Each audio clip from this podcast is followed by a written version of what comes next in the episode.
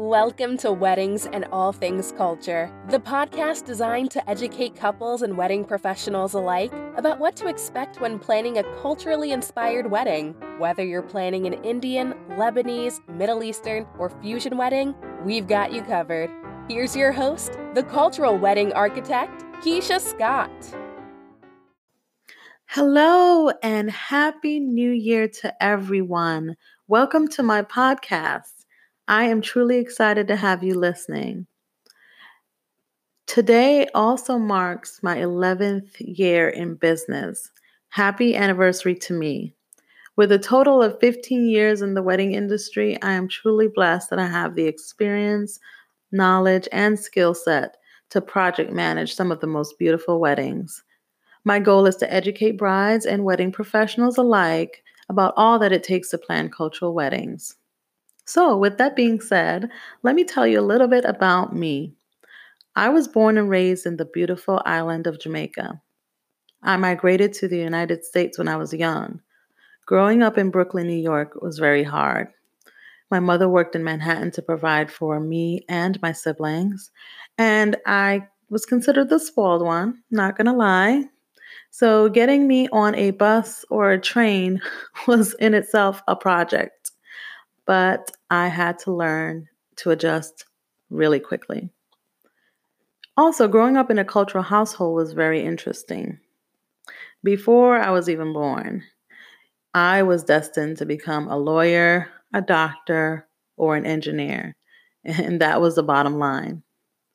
So I graduated from high school, went to college majoring in biology under a pre medicine curriculum, and I was excited at the time.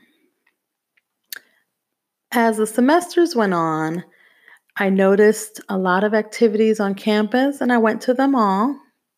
But that sparked something in me to become a little bit more creative. I wanted to step away from organic chemistry and math, and I wanted to focus on sketching and drawing and just be myself.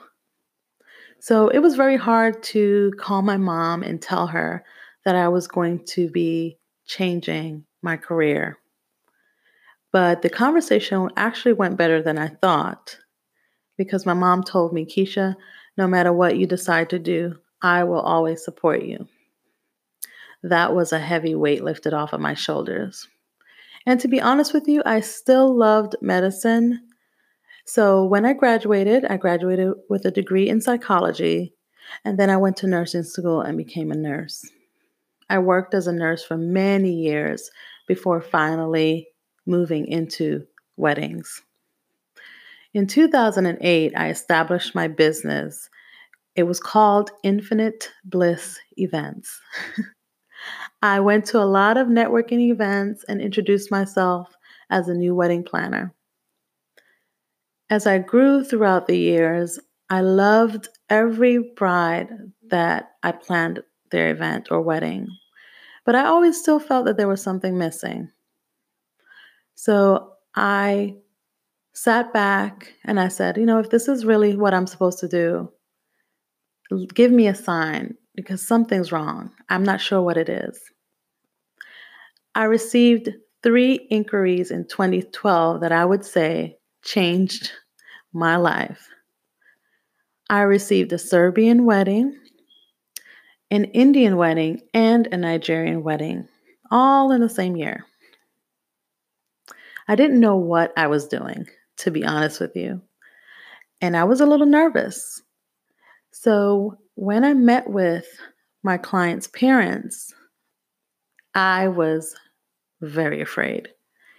I thought they were going to not hire me because I've never planned a cultural wedding.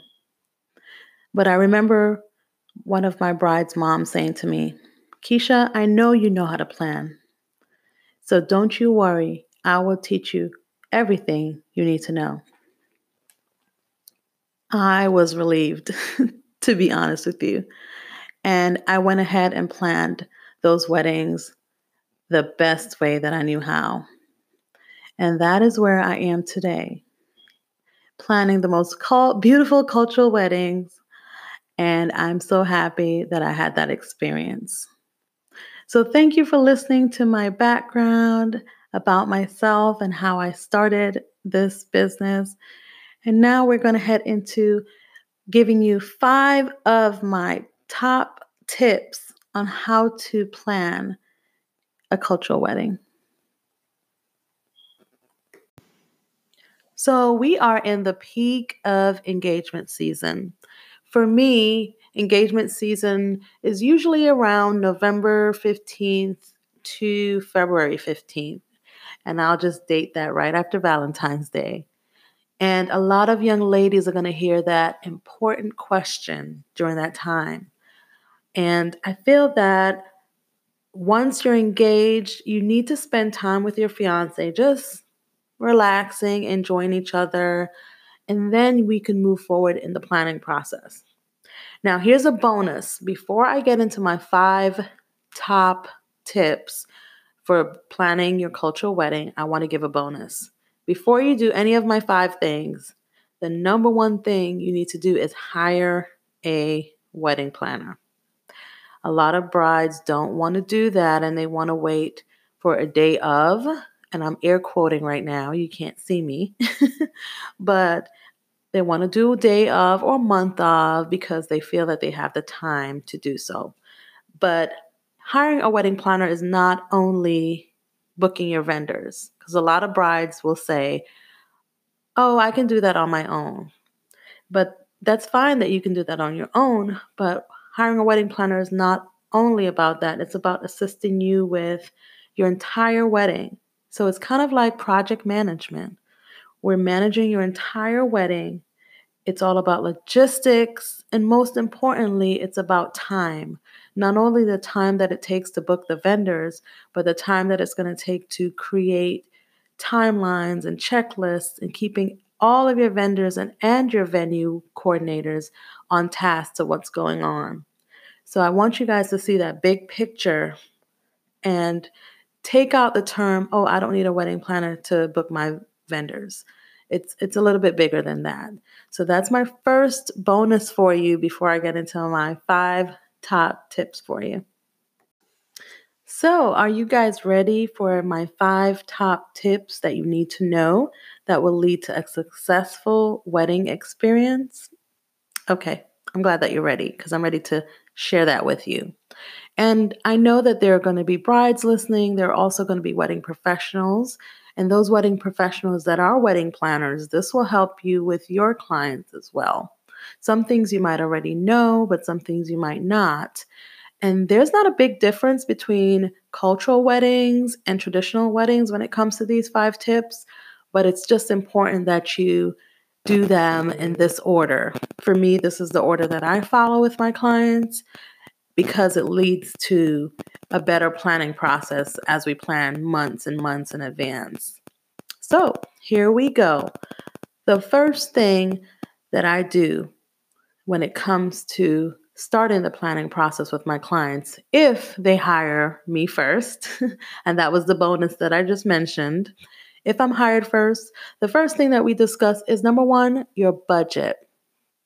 I meet with my clients and we have a full budget meeting. I will present my clients with a spreadsheet that will give them examples of a $100,000 wedding, $150,000 wedding with their guest count so they can see what that looks like. Now, I know a lot of wedding planners may or may not do that, but this is just something that I do. It gives a good picture of what expenses are going to be allocated to what category. So when I say category, I mean photography, video- videography, decor, florals. So this will help the parents as well as my bride and groom to understand what numbers look like. Because a lot of times, you know, brides will have in their head that a floral piece you know, they really want it. It's huge, it's fancy, it's big, but they don't know that that big centerpiece is $500 per centerpiece. So just showing them numbers really helps.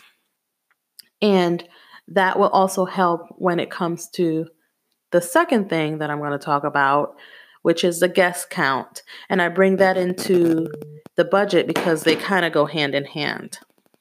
So, of course, when it comes to your guest count, if you're planning for a 300 guest wedding, a 400 guest wedding, or even a thousand, I've seen it before, but I haven't planned one. It's very important to have that guest count because your number, your overall budget is going to be affected.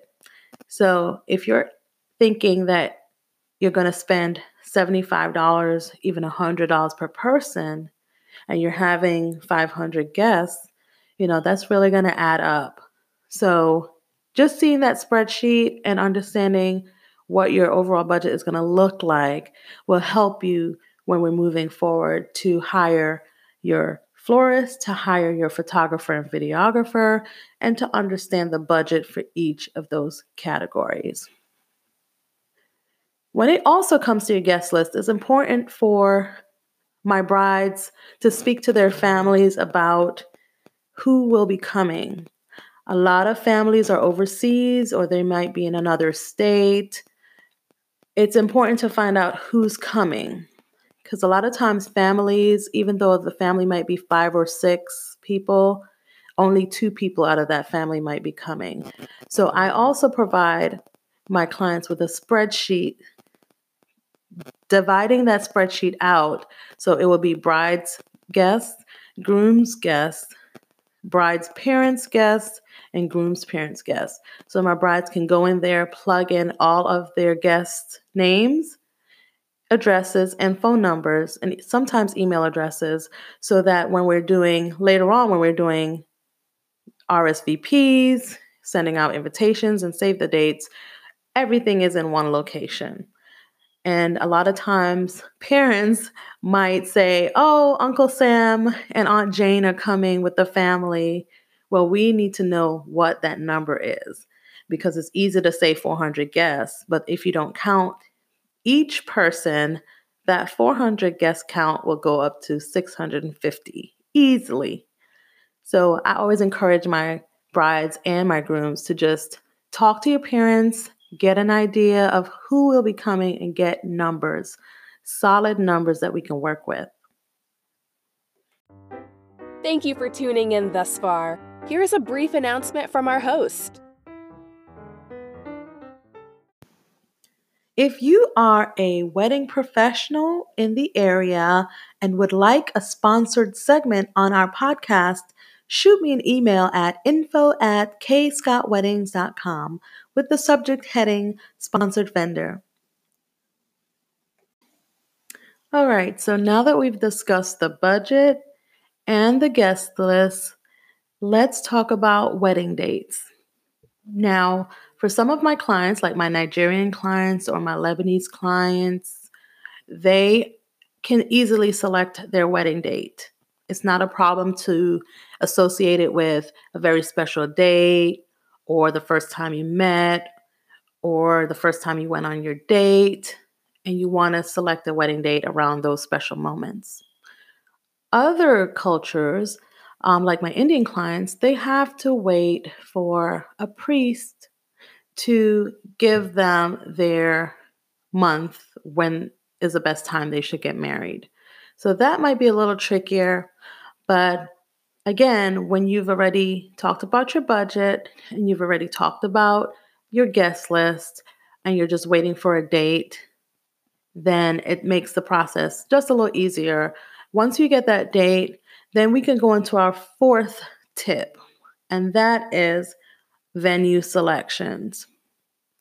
There are lots of different venues around, and this is my favorite topic to talk about because I've noticed a shift in the wedding industry with my clients that are selecting venues. Before, when you're having larger events like 300, 400 guests, it was always ballroom, hotel, ballrooms, or even venue spaces that will hold a lot of people. Now, my brides are getting into more outdoor spaces. So they're going to barns and they're going to farmhouses where you have a lot more space, but then you also have the flexibility of bringing in everything that you need. So you'll bring in rentals, you can do a tent, You can bring in the chairs that you want. There's a lot more flexibility in space and price. Not necessarily saying that it's going to be less expensive, but the variety that my brides now have to select different options outside of the ballroom has been a hit. And I absolutely love it, actually. My vendors love it. My photographers are absolutely head over heels with outdoor spaces because they get natural light. You can you can have a variety of spaces to photograph couples. So again, venue selections are important and I've noticed the shift in kind of moving outside of the ballroom and into more outdoor natural spaces. When it comes to venue selections as well, you also have to take an account of that venue. How many people can they hold? And a lot of times, and I'm not bad mouthing venues, but I'm just saying sometimes the numbers are a little unrealistic. They will say 500 guests, but the difference is is it 500 standing room only or is it 500 banquet style? So that's where you have to make sure that you ask that important question with your venues. What is your capacity of guests sitting during reception?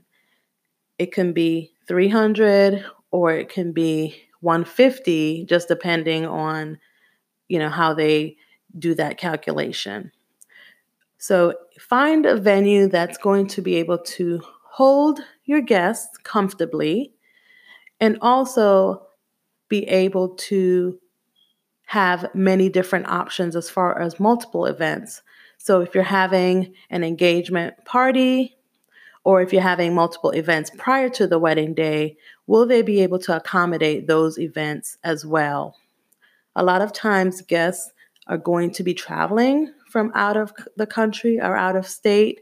So having them at one location is always more convenient. It's convenient for families and it's convenient for the brides and grooms. But sometimes you do have to travel. So if your venue does not hold the guests that you're going to be able to bring and accommodate them, then you can always find another location close by where your guests won't have to travel too far. And then you can accommodate them with transportation if needed. So, Again, venue selection is very important. It's one of my favorites.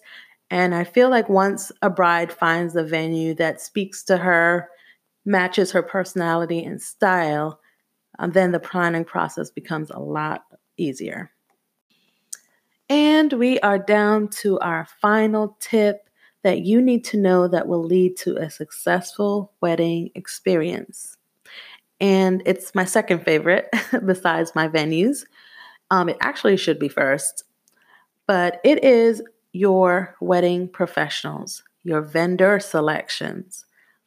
Selecting your A team that's going to execute your wedding to perfection is so important.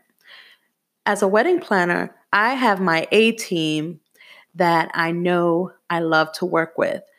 Of course, they're not mine because they're individual businesses, so sometimes when I call them to see if they're available, they're not. And I'm like, so sad.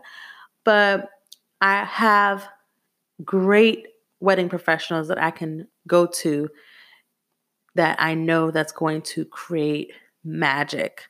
And so, as a bride, it's important that you fall back to your wedding planner to assist you on that day. Now, I'll put out a little disclaimer. And I know a lot of brides have heard this. if you're in the planning process, you've probably heard this as well. But please, please hire a wedding professional. If your uncle is a photographer, but he has a business and he takes great photography, I'm not talking about him. I'm talking about cousin Joe that just got a camera last week and thinks he's a photographer. Do you really want him photographing your wedding day? Maybe, maybe not. But for me as a professional, I want to be able to give you excellence. And so I require, and this is just me, I require only wedding professionals to work with me on my wedding. I am working for you as a bride. And so that's why I have to have those requirements because I want your day to be beautiful. Selecting your wedding professional is important, but I also have an order to this as well. so, as you know, after the venue is selected, I usually go right to my photographer, videographer, and hair and makeup. That is it. Yes, you can find a florist, and yes, you can do decor, but those are my go tos. A lot of my brides, my South Asian brides, they will do it in another order. They'll do their venue, their decorator, then their photographer and videographer. so it just depends, but I'm I'm open to having my decorators come in as well as early as possible. So I want to be able to tell my clients that, you know, you're going to have video, but your photos you'll have for a lifetime. So I try to push photography as the next best thing to hire. And then video, and like I said, possibly decorator. And then we move through getting unlocking all other vendors. So I feel like with these five tips, you will be on a great path to planning any wedding. It doesn't have to even be cultural. But I know from my brides that are having multiple guests and there's so many different moving parts, you know, selecting your venue, even if it's multiple locations, has to be first to and then we can think about other things. Once we lock in everything, I know some clients want to jump to decor right away, but it's really not that important to do that first. You want to make sure that you have everyone on that is your favorite. So if you've been as a bride, if you've been watching on Instagram or Facebook and you you're like, "Oh my gosh, when I get married, I want that hair and makeup artist for my day." Guess what? As soon as you know you have everything else locked in, your venue, you know, even photographer and videographer, your wedding planner will surely be able to reach out to them and say, I have a bride on this date. Are you available? And we can try to get your most important vendors booked first. But I just want to leave you with that, these five tips, because it's so important that we follow these steps. You know, your budget, your guest list, your wedding date, your venue selection, and then your vendor selections. And then once those are locked in, then we can move to timelines and check, checklists and logistics of the venue. And I feel like that is what you need to know in order to plan your special, special day. Well, I hope that you all enjoyed listening to my background and how I grew up, as well as me sharing my top five tips that you'll need to plan a successful wedding experience. Of course, there's so much more to talk about, and this is just my first podcast. So I'm just excited that you are here to listen. We're going to be, over the course of the year, bringing in guest speakers. So, your favorite makeup artist will be sharing tips, favorite photographer, videographer, even venues. We're going to be talking about it all. So, I'm so glad that you are here to join me today. And if you need any more information about what's in store for K Scott Weddings and our podcast, Weddings and All Things Culture, check out our blog or our website. And we will be sharing lots more as we continue our journey. Thank you all so much. I'm so excited. I finally completed this project of having my podcast, and I hope that you'll stick around for more great episodes with me. Thanks and have a great night.